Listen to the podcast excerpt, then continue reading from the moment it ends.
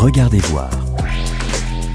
La photo sur France Inter.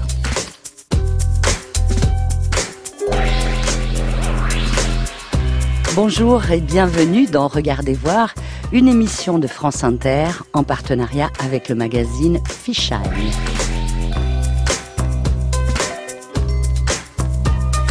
Aujourd'hui, je vous propose de regarder deux images qui ont marqué nos esprits. Les premiers pas sur la Lune et la face cachée de la Lune.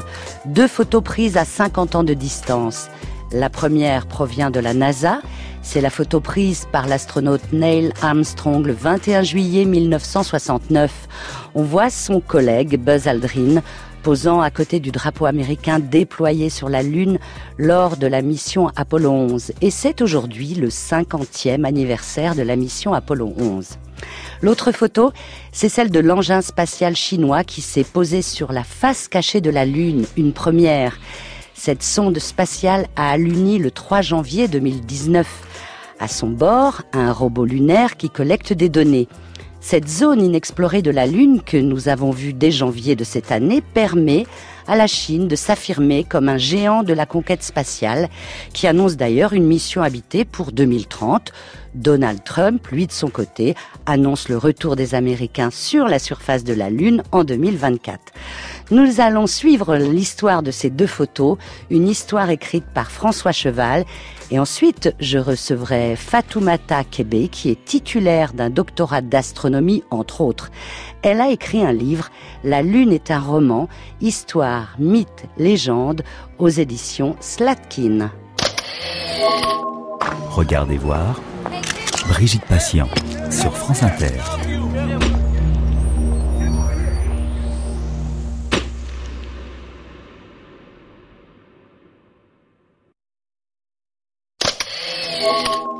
Regardez voir, Brigitte Patient, sur France Inter.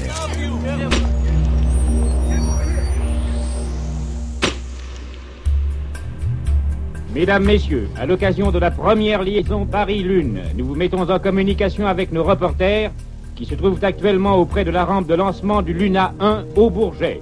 À vous, le Bourget! Nous sommes au pied d'une rampe dressée vers le ciel à 45 degrés et qui porte un énorme engin comparable à une immense V2 muni de courtes ailes. La fusée porte à son bord le célèbre journaliste Gilbert Willy. À vous, Gilbert Willy! Allô? Allô, allô? Allô, ici Gilbert Willy. Nous vous parlons de l'intérieur de la petite cabine de Luna 1 qui doit nous transporter jusqu'à la Lune.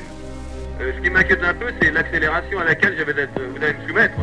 Ne vous inquiétez pas, le canon central à aiguille rouge vous indique l'accélération. Nous ne vous ferons pas dépasser 8 mètres à la seconde afin de vous éviter les maux de tête. Mais croyez-vous que je puisse regarder les paysages par le hublot? Il y a de fortes chances pour que vous soyez gêné par le givrage, mais à ce moment, vous n'avez qu'à diminuer un peu l'humidité relative. Merci. Je suis prêt. Pour les hommes, il est inadmissible, voire impossible de concevoir un objet qui se dérobe à la vue. La face cachée de la Lune s'est longtemps refusée. Un satellite chinois nous la dévoile aujourd'hui, dans tous ses détails depuis le sol lunaire.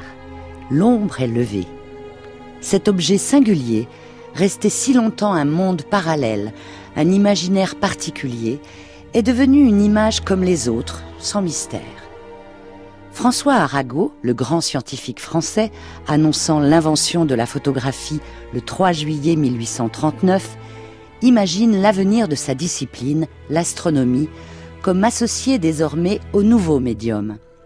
Il entrevoit parmi les conséquences sublimes de la photographie que le physicien pourra procéder désormais par voie d'intensité absolue. Il comparera les lumières par leurs effets. S'il y trouve de l'utilité, le même tableau lui donnera des empreintes des rayons éblouissants du soleil, des rayons 300 000 fois plus faibles de la Lune, des rayons des étoiles. Le discours d'Arago fait du lien entre développement scientifique et photographie une des clés de la connaissance de l'univers. Au même moment, alors que le daguerréotype est divulgué, un astronome américain, John William Draper, réalise la première photographie de la Lune le 23 mars 1840. Une image exigeant un temps de pose d'une vingtaine de minutes. Faisant usage d'un télescope newtonien, il obtient une série d'images montrant les principales montagnes de l'astre. Le développement simultané de la fabrication des télescopes et des techniques photographiques est une des conséquences de l'influence de William Herschel, astronome génial, chimiste et photographe. À partir de 1850, la nécessité de la photographie s'impose dans le domaine de l'observation astronomique et, vers la fin du siècle, son emploi est courant. L'examen des plaques photographiques est facilité par l'ajout d'un microscope monté spécialement sur le télescope. Les astronomes anglais et français s'emploient à améliorer sans cesse l'instrumentation et les calculs. Dans cette euphorie créative, un nom se distingue, celui de Warren De La Rue. Directeur de l'observatoire de Crawford en Angleterre, son apport est considérable dans la mise au point photographique des télescopes. Ces photographies vont largement circuler dans le milieu de l'astronomie jusqu'à constituer une carte du ciel en 1955. Le chant des étoiles du poète, il a fallu 50 ans aux astronomes pour en achever l'arpentage. L'établissement d'une carte du ciel, rendue possible par l'invention de la photographie, fut décidé à la fin du siècle dernier par le Congrès international des astronomes réuni à Paris. Il s'agissait de remplacer les anciens atlas célestes, sans doute artistiques, mais combien imprécis. Aujourd'hui, l'Observatoire de Paris, comme les 17 autres observatoires, achève sa tâche après un demi-siècle pendant lequel les astronomes ont braqué leurs appareils vers l'immensité pour photographier chaque petit rectangle de ciel à des heures fixes correspondant à une position déterminée des étoiles.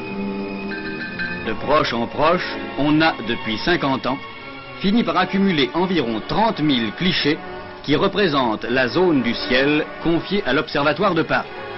C'est une sorte de fichier céleste.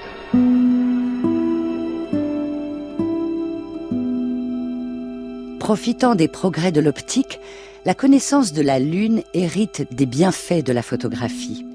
Les plaques sèches au gélatino-bromure d'argent enregistrent les détails les plus fins de l'astre lunaire. Mais c'est à un astronome new-yorkais, Lewis Rutherford, que l'on doit la photographie la plus nette et la plus précise de la Lune. Il réalise à partir de 1865 une série d'images d'une perfection inégalée à l'époque. Elles sont imprimées en photoglyptis, ce qui assure leur diffusion et le succès de l'entreprise. L'astronome photographe les présente à l'Académie des sciences, à Paris, en novembre 1872. Le rapporteur insiste sur la précision des clichés et sur la vérité saisissante qu'aucune carte topographique ne saurait reproduire. L'apparition des grands cirques lunaires vous apprendra que le terme du voyage est proche. Avant d'allunir, votre pilote s'installera sur Orbite Tourisme pour vous permettre de voir se dérouler sous vos yeux cette mer des pluies dont la particularité est d'être d'une aridité totale. Devant vous se dressera la grande chaîne des Apennins lunaires, hautes montagnes dont certains sommets culminent à plus de 8000 mètres. Et tout à coup, vous serez en face du mur droit, sorte de falaise haute de 800 mètres qui s'étend sur des centaines de kilomètres. Enfin, sur les plaines poussiéreuses, vous verrez briller le fameux clair de Terre.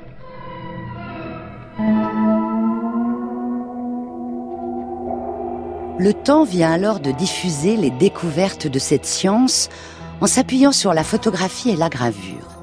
Les avancées constantes de la discipline ouvre la voie à l'édition d'atlas photographiques de la Lune dès la fin du XIXe siècle. Les publications scientifiques accueillent les photographies sous forme de planches en héliogravure. En France, le rôle de vulgarisateur revient à Camille Flammarion. Dans un ouvrage tardif, Uranie, publié en 1889, il indique que cette rénovation d'une science antique servirait peu au progrès général de l'humanité si ces sublimes connaissances qui développent l'esprit restaient enfermées dans le cercle restreint des astronomes de profession. Et dans un ouvrage plus tardif, Clair de Lune, en 1894, il propose une promenade mélancolique dans l'imaginaire de l'astre. C'est en scientifique, mais aussi en poète qu'il décrit ce qu'on appelait alors les cieux. Mais les croyances l'emportent toujours sur l'accumulation des données, sur ces agrégats d'images scientifiques. On a beau faire, la Lune n'existe que figée dans l'obscurité.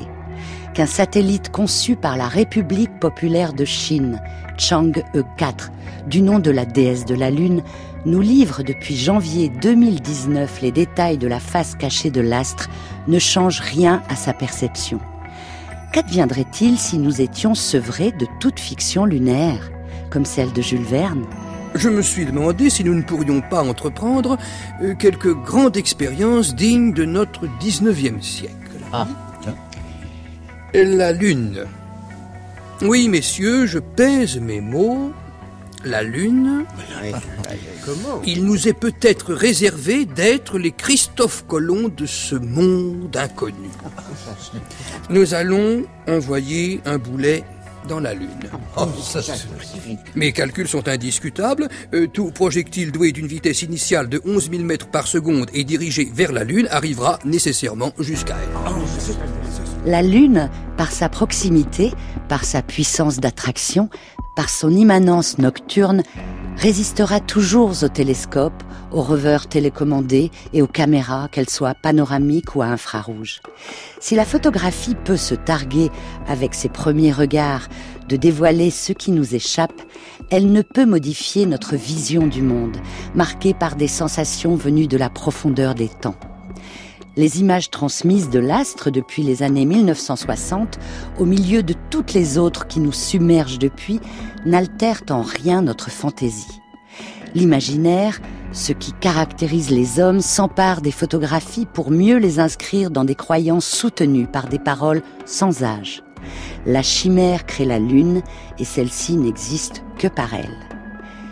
Si les images prises du sol lunaire par Neil Armstrong ont constitué un événement en 1969, ce n'est plus le cas aujourd'hui.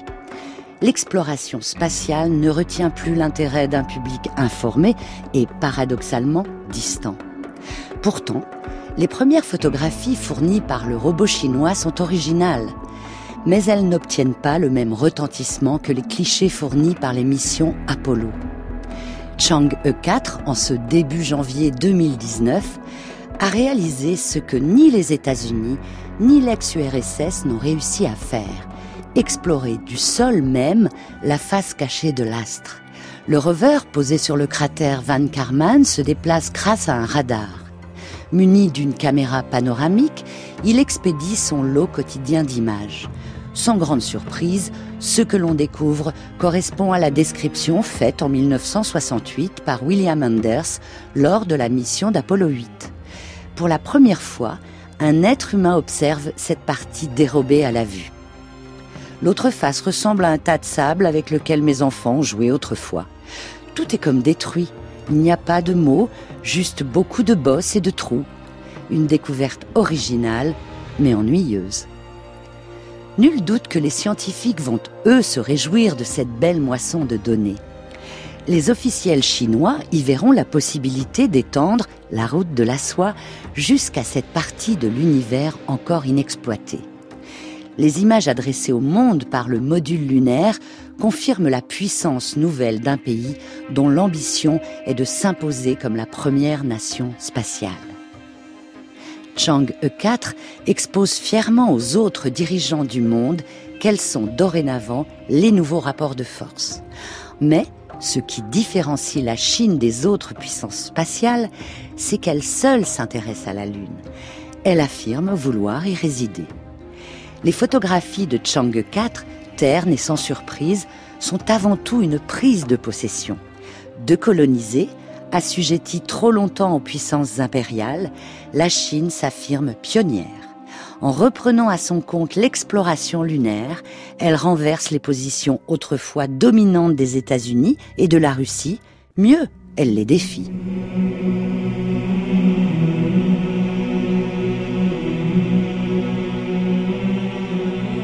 Ce qui peut apparaître comme un renversement étonnant n'est en vérité que la confirmation d'une constante de l'histoire spatiale, une intrigue ponctuée de rivalités nationalistes.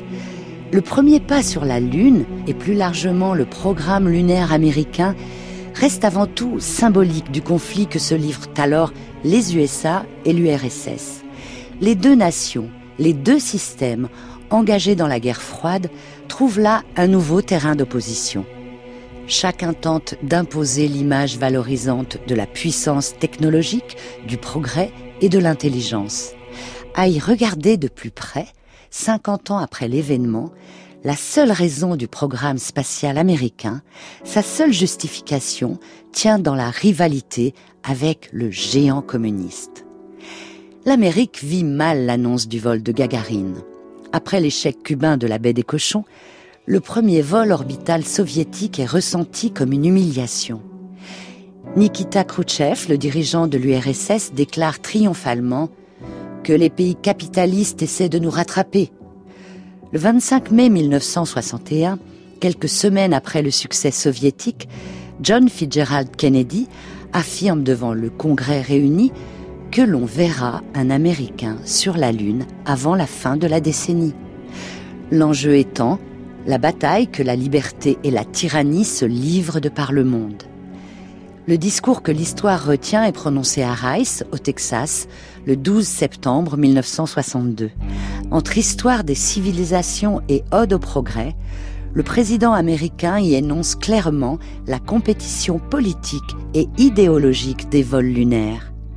Les États-Unis ne furent pas construits par des couards, des fainéants, des gens qui regardent vers le passé. Ce pays a été conquis par ceux qui allaient de l'avant, et il en sera de même pour l'espace. Ajoutant peu après faire le serment de ne pas voir cet espace sous le joug d'un étendard hostile et expansionniste, mais sous la bannière de la liberté et de la paix. Cet engagement anticommuniste accorde à la NASA, en l'espace de 2 ans, des moyens considérables. Le budget augmente de 400% et le nombre d'employés est multiplié par 3. Le programme spatial américain doit être compris comme un instrument politique, non comme une nécessité scientifique. Quand Neil Armstrong pose le pied sur la Lune le 20 juillet 1969, dans le cadre de la mission Apollo 11, les États-Unis prennent une belle longueur d'avance sur leurs concurrents soviétiques. Mais paradoxalement, une fois la bannière étoilée posée sur le sol lunaire, sans autre but que ce premier pas et ce drapeau planté sur la mer de la tranquillité, le programme spatial américain va progressivement abandonner toute ambition lunaire. Seul l'antagonisme avec la nation du communisme importait. Sans autre doctrine, le programme spatial s'étiole et les Américains abandonnent la Lune à la Chine.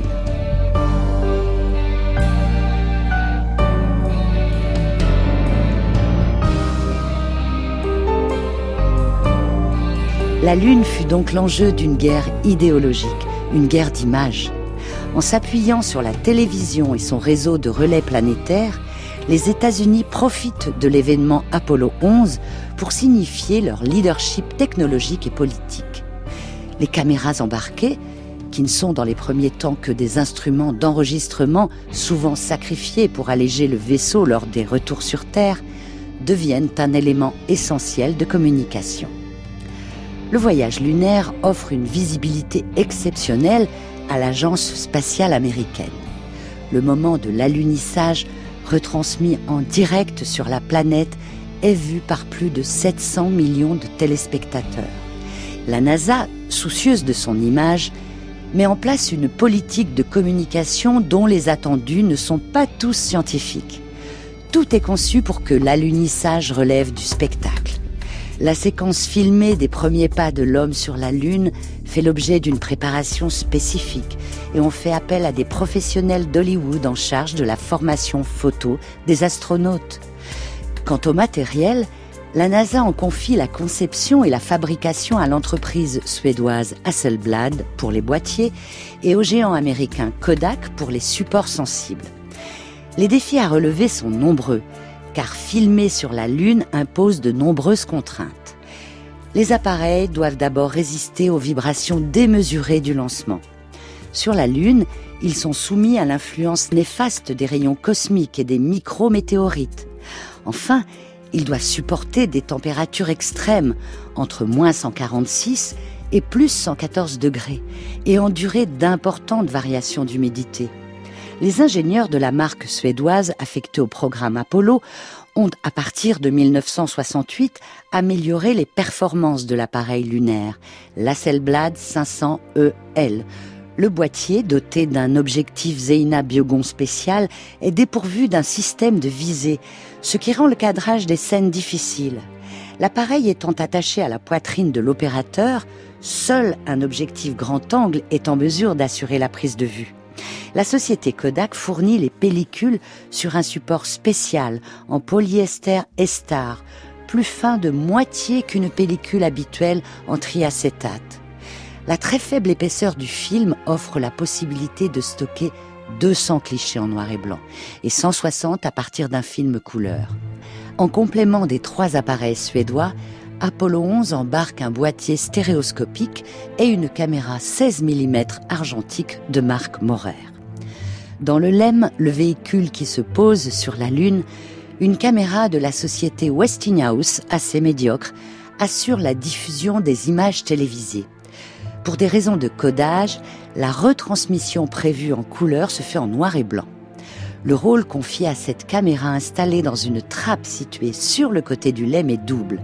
Elle retransmet la descente du module de l'astronaute Neil Armstrong, puis celui-ci s'en saisit et l'installe à quelques mètres du LEM pour filmer la pose du drapeau américain. Les images du module lunaire sont alors émises vers le vaisseau Apollo en orbite autour de la Lune qui les transmet à la Terre. C'est fait, le LEM est posé. Le LEM est posé sur la surface lunaire. Ici, la base de la tranquillité, l'aigle s'est posé. Tranquillité compris, ici on a retenu son souffle. On a été bleu de peur. Maintenant, ça va mieux. On peut à nouveau respirer. Merci beaucoup. On aperçoit une fraction du sol lunaire et on voit l'un des pieds du LEM et le haut de l'échelle. Et on voit le pied d'Armstrong qui descend avec beaucoup de précaution vers le barreau suivant. C'est fait.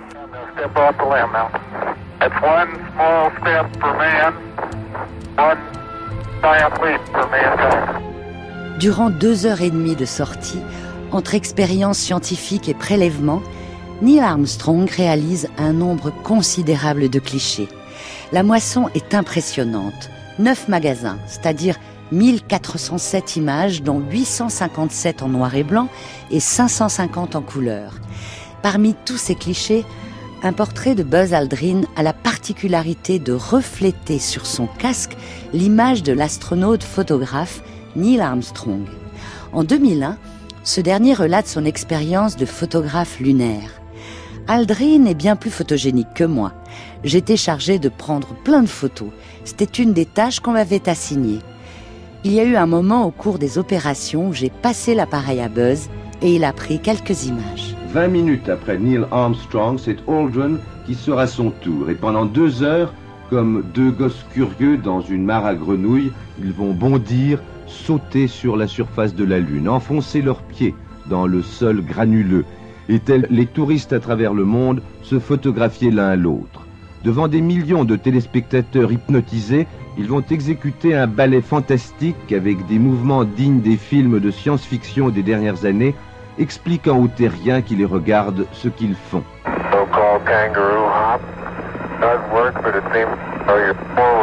C'est ce qu'on appelle un saut de kangourou. Vous voyez, ça marche.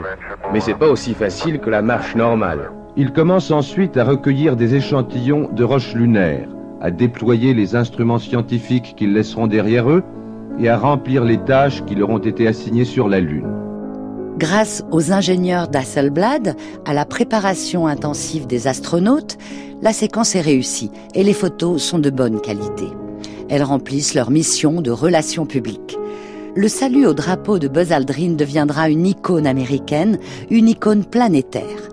Une scène somme toute traditionnelle avec une bannière étoilée, achetée $5,50 à la firme Henning Flagmakers. Sa conception relève du comité des activités symboliques de la NASA. Là encore, rien n'est simple.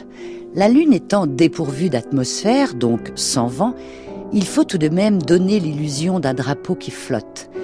Une tige horizontale soutenant le tissu en nylon fera l'affaire et un système de barres télescopiques sont imaginés. L'ensemble, transporté dans un fourreau étanche, est installé sur l'échelle de descente du module. Le sol se révélant plus dur que prévu, les deux astronautes ont du mal à planter le drapeau qui ne s'enfonce que de quelques centimètres. Pour le stabiliser, Neil Armstrong doit amasser un peu de poussière lunaire à sa base.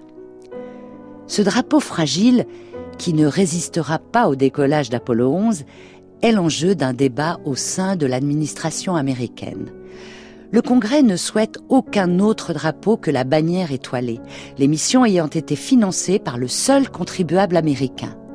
Cependant, la chose ne semble pas évidente aux responsables de la NASA. En effet, peu de temps auparavant, les États-Unis signaient le traité de l'espace lointain, dont l'article 2 stipule la non-appropriation de la Lune par quelque moyen que ce soit. La NASA cherche alors à contourner l'obstacle en proposant d'installer, aux côtés de la bannière étoilée, le drapeau de l'ONU. Une autre option consiste à déposer de petits drapeaux de tous les pays membres de l'organisation internationale.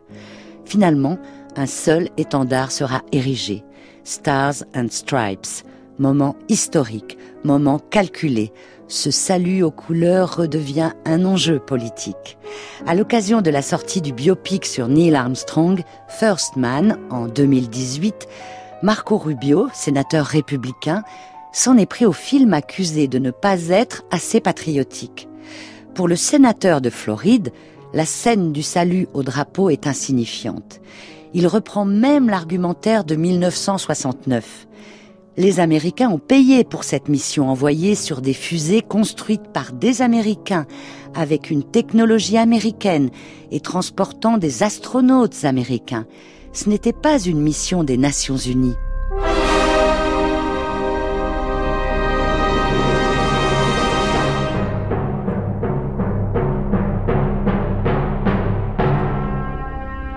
La scène en elle-même devient l'objet de toutes les suppositions. Elle fait partie des arguments de tous ceux qui réfutent la réalité d'Apollo 11. Dans le décor qui aurait été imaginé et réalisé par Stanley Kubrick, on aurait simulé l'aspect plissé d'un drapeau flottant. Simulé car, répétons-le, il n'y a pas de vent sur la Lune. Pour ces adeptes du doute, on trouve là un élément clé de la supercherie dénoncée dès 1974 par Bill Kaysing dans son livre « Nous ne sommes jamais allés sur la Lune, une escroquerie américaine à 30 milliards de dollars ».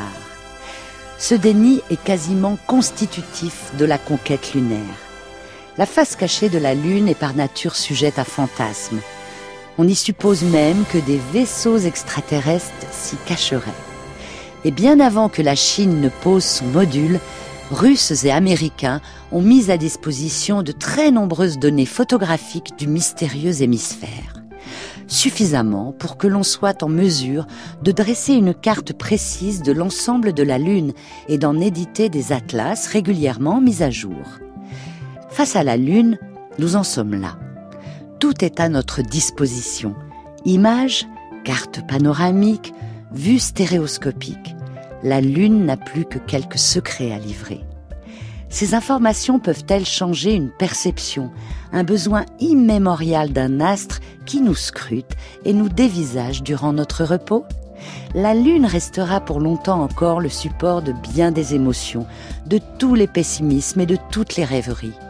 Seuls les photographes, les scientifiques et les rationalistes se réjouissent de la mise à nu de l'astre. Il faut en convenir, l'homme ne s'approprie que ce qui lui correspond. Le réel ne s'entrevoit que fait pour lui, le scrutant comme bâti par lui. Il tend, dans l'inconscience la plus totale, à s'emparer de ce qui lui convient. Que serions-nous sans le secours de ce qui n'existe pas ? Interrogeait Paul Valéry.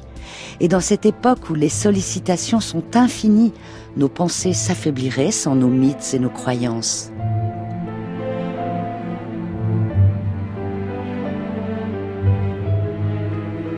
Si pour quelques-uns, la réalité est terre d'aventure, pour la plupart d'entre nous, nous errons dans ce que nous voulons bien créer. L'alliance de la photographie et de la science offre son lot de nouvelles images dont la fonction est de combler un vide. la présence par la représentation n'est-elle pas un manque qui se figure dans la copie ? La photographie, à défaut d'être une preuve, se veut démonstrative. Mais la précision de l'optique, la vitesse de transmission des images, leur facilité à pénétrer les intérieurs n'altèrent en rien le rêve. Ce que l'on voit désormais, à la surface, ne peut qu'exciter ce que l'on ne peut voir. Éternel jeu de cache-cache entre la lumière et les ténèbres, entre ce savoir populaire et le goût de l'étrange. L'énigme lunaire n'est pas prête de disparaître. Que cela irrite la raison se comprend aisément. Elle souffre que l'on ne veuille comprendre. Le réel, c'est l'invisible, disait Camille Flammarion. Ou bien, le réel, c'est celui qui tombe de la lune, comme Cyrano. Quel est cet homme et d'où nous tombe-t-il ? De la lune ! Comment ? Terrien ! Je suis étourdi, monsieur. Comme une bombe, je tombe de la lune. Non, ça, monsieur. J'en tombe. Vous en tombez, c'est peut-être un démon. Et je n'en tombe pas métaphoriquement. Bon. Il y a 100 ans ou bien une minute, j'ignore tout à fait ce que dura ma chute. J'étais dans cette boule à couleur de safran. Quel est ce continent ? Où suis-je ? Soyez franc, ne me déguisez rien. J'ai les yeux tout remplis de poudre d'astres. J'ai, aux éperons encore, quelques poils de planète. Tenez, sur mon pourpoint, un cheveu de comète, hein. Il faut que vous sachiez comment la Lune est faite. Et si quelqu'un habite dans la rotondité de cette cucurbite... Non ! Vous devez savoir comment j'y suis monté. Ce fut par un moyen que j'avais inventé. Regardez voir, une émission de Brigitte Patient. Fatoumata Kebe, bonjour. Bonjour. Alors, vous êtes née en 85. Vous êtes titulaire d'un doctorat en astronomie à l'Institut de mécanique céleste et de calcul des éphémérides. Déjà, je trouve ça assez beau, l'Institut de mécanique céleste. Mais surtout, vous avez soutenu en 2016 une thèse intitulée « Étude de l'influence des incréments de vitesse impulsionnelle sur les trajectoires de débris spatiaux » à l'université Pierre et Marie Curie à Paris. Fatoumata Kebe, pouvez-vous nous traduire le titre de votre thèse ? Oui, donc c'était l'étude des débris spatiaux issus de l'activité humaine dans l'espace cette fois-ci, donc déchets qui viennent de fusées et de satellites. Et mon travail, c'était de voir comment ces déchets évoluent dans l'espace. Et est-ce qu'on peut les nettoyer ? Est-ce qu'on peut nettoyer l'espace ? Alors, on va être forcé de nettoyer l'espace au vu du nombre de débris spatiaux. On n'a pas encore de méthode qui fonctionne actuellement, parce qu'il manque notamment des fonds pour pouvoir prouver que ça fonctionne. De l'argent, toujours l'argent. Ces deux photographies dont on vient de parler, on a écouté l'histoire écrite par François Cheval, l'une qui date de 69 et l'autre de 2019. Ont-elles marqué votre parcours, une importance particulière ? Oui, c'est de voir qu'il y a quand même presque 50 ans qui séparent ces deux photos déjà pour commencer, et que c'est la première fois qu'on a une photo de la face cachée de la Lune. Au-delà de la symbolique que ça peut revêtir, moi, c'est surtout le côté politique qui avait justifié la course vers la Lune à l'époque. Juste pour remettre les pendules à l'heure, la Lune est à combien de kilomètres de la Terre, s'il vous plaît, Fatoumata Kebe ? Elle est en moyenne à 380 000 kilomètres de la Terre. Et comment est née cette passion pour cette Lune qui est si loin de nous et en même temps tellement présente quand on la regarde la nuit ? Moi, je trouve qu'elle est pas... Enfin, c'est pas trop loin, c'est seulement 3 jours de voyage. Bon, après, il faut le bon moyen de transport. Vous avez entendu le patron actuel de la NASA qui a dit que il est probable que la prochaine personne sur la Lune sera une femme et la première personne sur Mars sera aussi probablement une femme. Oui, j'ai entendu. Comment ça résonne, ça, en vous ? Alors, quand on est parti sur la Lune il y a 50 ans, c'était la guerre froide. Aujourd'hui, on se rend compte qu'il y a toujours ce côté politique qui est là pour justifier un retour vers la Lune. Et donc, c'est un retour qui est prévu pour 2024. Mais moi, ma question, en tant que scientifique, c'est est-ce que la NASA va réussir à tenir l'agenda ? Parce que c'est pas facile, forcément. On l'a vu avec la mission israélienne il y a quelques temps, où la sonde s'est écrasée sur la surface de la Lune. Ça montre bien qu'encore aujourd'hui, on n'a pas la technologie. On ne la maîtrise pas, en fait, pour aller sur la Lune.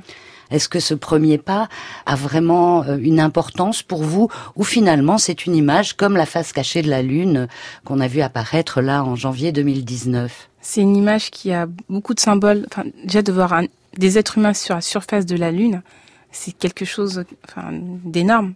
Après, moi, encore une fois, je regarde aussi ça d'un point de vue technique, parce que je sais que un des problèmes d'un retour vers la Lune, c'est des poussières qu'il y a sur sa surface qui, en fait, rentraient dans la combinaison des astronautes. Donc, quand je vois les images de Neil Armstrong sur la Lune, je me dis, il y a pas mal de poussières qui doivent rentrer, je me demande comment il a pu faire. Enfin, c'est plein de choses qui me parlent quand je regarde les images. Mais c'était pas prévu que ces poussières ne rentrent pas dans sa combinaison spatiale? On savait plus ou moins, mais on ne pouvait pas quantifier, puisque c'était le premier. Donc, dans tous les cas, c'était avec lui qu'on allait découvrir tout ça, en fait. Mais on sait aujourd'hui que c'est une problématique à résoudre pour notamment le retour de l'être humain sur la Lune. Quelles sont les autres problématiques à résoudre pour qu'un autre être humain aille sur la Lune? Peut-être ça sera vous, d'ailleurs, un jour. J'espère. Vous aimeriez? J'aimerais beaucoup. Donc, parmi les problématiques, il y a celle des radiations solaires. Parce que nous, sur Terre, on est protégé par l'atmosphère, mais sur la Lune, il n'y a pas d'atmosphère. Donc, il faudra des combinaisons extrêmement performantes pour nous protéger de ces radiations. Il y a aussi le problème de l'eau et de l'oxygène, parce que là, je pense qu'on restera beaucoup plus longtemps qu'à l'époque des missions Apollo sur la Lune. Et donc, il faut que les réserves d'oxygène soient suffisantes. Fatoumata Kebe, vous rêvez d'aller sur la Lune, il y a des problèmes à régler. Comment on se prépare? Comment vous, imaginons que vous êtes en train de vous préparer pour un départ sur la Lune quelques années auparavant, comment vous allez faire quand on est une femme comme vous à votre âge? Alors, il faut savoir que les critères de sélection à l'époque des missions Apollo ne m'auraient même pas permis de déposer mon dossier, parce que là, c'était surtout des militaires, des hommes blancs. Il faut savoir qu'à l'époque, avant les missions Apollo, il y avait les missions Mercury. Donc Mercury, on va dire, c'est là que John Glenn, le premier Américain, est allé dans l'espace. Mais des femmes blanches ont essayé de devenir astronautes à l'époque. Et elles n'ont pas pu parce que femmes. Donc c'est pour ça que là, j'ai plutôt parlé des critères demandés par les agences spatiales pour devenir astronaute, qui est d'avoir fait un cursus scientifique ou d'être pilote, comme Thomas Pesquet, d'avoir une bonne condition physique, et d'avoir des qualités humaines telles qu'un esprit d'équipe, par exemple. Et vous avez tout cela? Alors, je pense que j'ai tout ça. Enfin, il y a des choses, c'est validé. Voilà, on va dire le cursus scientifique, c'est validé. D'accord. Après, par rapport aux qualités humaines, je pense qu'il faut que je les teste dans des conditions difficiles, entre guillemets, parce qu'on fait des stages de survie pour essayer de voir qui on est, on va dire, réellement, en situation de stress. Alors avec les deux photos dont on a parlé tout à l'heure dans le récit, on peut regarder et même lire votre livre. La Lune est un roman, histoire, mythes et légendes aux éditions Slatkine et compagnie. C'est un roman aussi de lire cette histoire. C'est pas seulement la Lune qui est un roman. Votre écriture est très romanesque parce qu'elle raconte toutes nos relations avec la Lune. Et notamment, il y a un moment qui m'a beaucoup plu, c'est quand vous parlez des reliefs de la Lune et des noms des mers. Alors la mer de l'intranquillité, est-ce que ce sont des mers qui sont du côté visible de la Lune ou ce sont des mers qui sont du côté de la face cachée? Quasiment tous les reliefs sont sur la face visible de la Lune. En fait, on apprend que dans l'histoire de la Lune, la face visible que nous on peut voir, c'est celle qui a été percutée par énormément d'objets comparée à la face cachée. Donc nous, êtres humains, on ne peut voir qu'une seule face de la Lune. Et forcément, ça me sort dans cette face-là que des hommes ont dit, ça ressemble aux mêmes mers que nous avons sur Terre. D'où les noms qui ont été donnés à ces reliefs-là, et ensuite qu'on a dupliqué pour la face cachée. Alors, avant d'être photographiée, cette Lune était dessinée. Je découvre avec votre livre, La Lune est un roman, que sur les grottes de Lascaux, on la voit déjà. Et ça montre bien à quel point les êtres humains avaient déjà donné à la Lune cette place très importante, en fait. Même dans son nom originel, qui vient de la racine mensis, qui veut dire mesurer, on montre bien que la Lune avait déjà été utilisée comme moyen de mesurer le temps. Parce que la Lune, ses faces dans le ciel, on les distingue très facilement.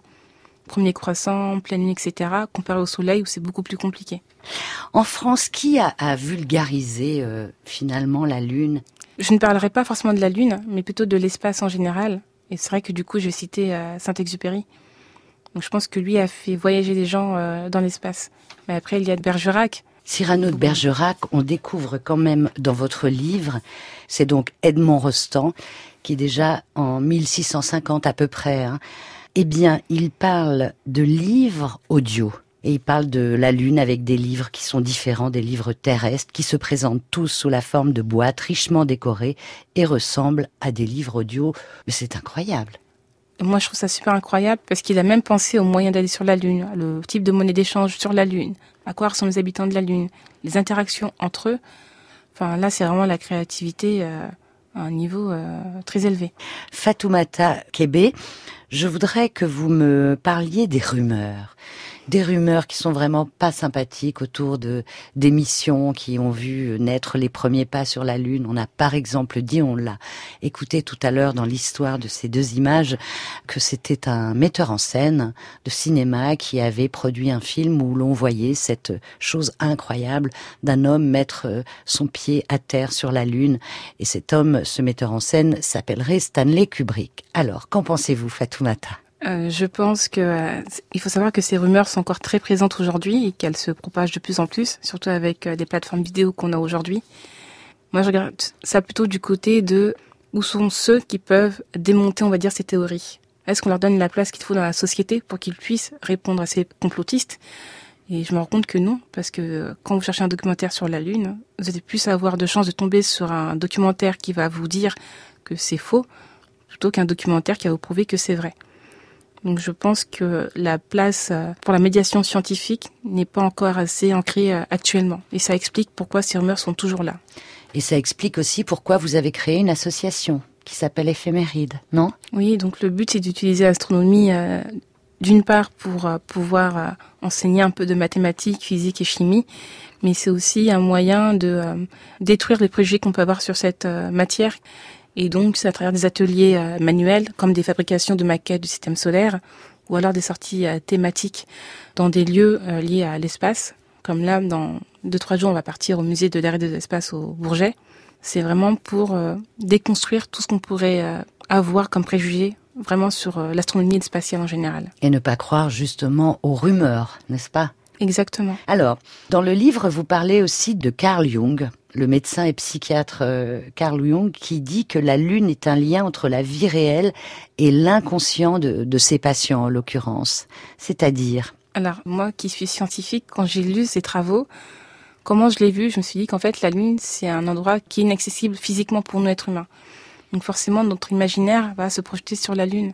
Parce que c'est vraiment un lieu où on se dit, c'est un astre solide, on pourrait marcher dessus, et en étant dessus, en s'imaginant dessus, c'est comme si on voyait la Terre de l'autre côté, et donc on peut projeter toute notre vie en fait, nos traumatismes, nos expériences, etc. Notre inconscient. Exactement. Mmh. Il dit la Lune, c'est cette lumière continuellement changeante dans la nuit, la sphère nocturne de l'expérience humaine. C'est quand même une phrase à méditer, non ? Oui, c'est très très beau. Quand vous la regardez et que vous n'êtes pas en train de travailler, à quoi pensez-vous, Fatoumata Kebe ?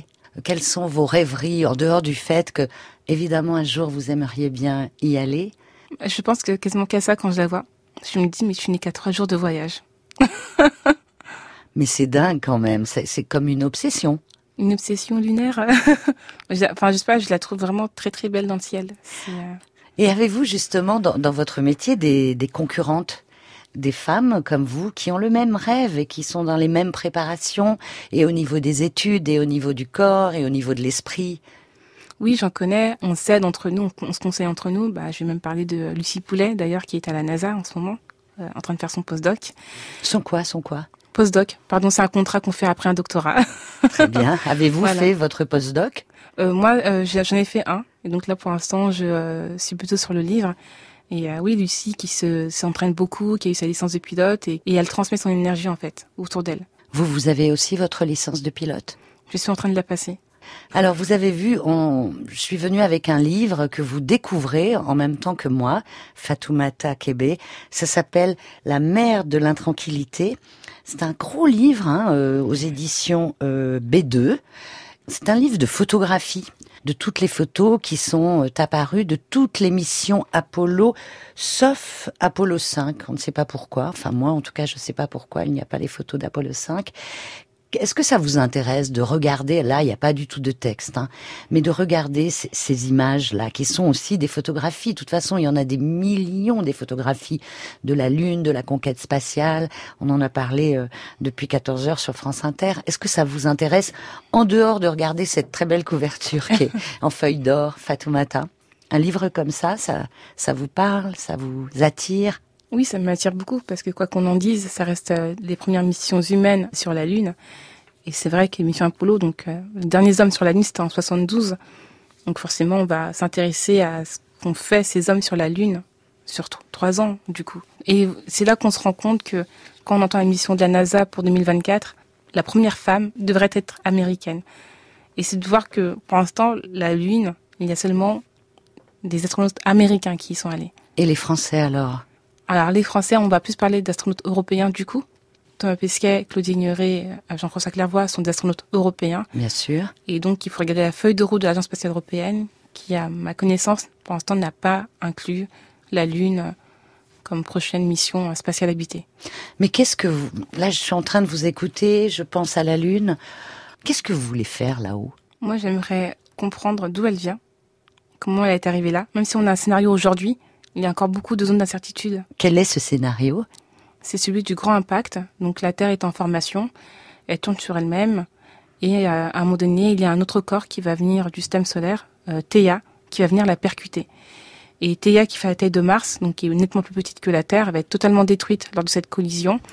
Et les débris qui vont être formés, enfin les débris de Théa et ceux de la Terre qui sont sortis de cette collision, vont se réagréger ensemble pour former la Lune. Mais il y a quand même des questions qui restent en suspens. Et aujourd'hui, on a des instruments scientifiques qu'on n'avait pas à l'époque des missions Apollo, qui pourraient peut-être permettre de collecter des données, qui pourraient clarifier ce scénario. Et pour cela, vous avez absolument besoin d'y aller, sur place. Moi, je pense que c'est mieux. Bah oui, bien sûr. Voilà. Mais c'est vrai que quand on regarde que c'est plus d'$1 milliard qu'il va falloir compter, c'est vrai qu'on peut se demander, est-ce que ça vaut vraiment le coup ? Qu'est-ce que ça pourrait avoir comme bénéfice pour nous ? Les bénéfices, c'est ceux de la recherche. Je vais prendre l'exemple, par exemple, des satellites. Donc, dans les années 50-60, quand il a fallu les développer, à un moment donné, il a fallu retrouver une source d'énergie plus ou moins propre et qui va durer assez longtemps. Et c'est comme ça qu'avec la recherche et le développement est venue l'idée des panneaux solaires. Voilà. Ça, c'est une véritable application alors, oui. Voilà.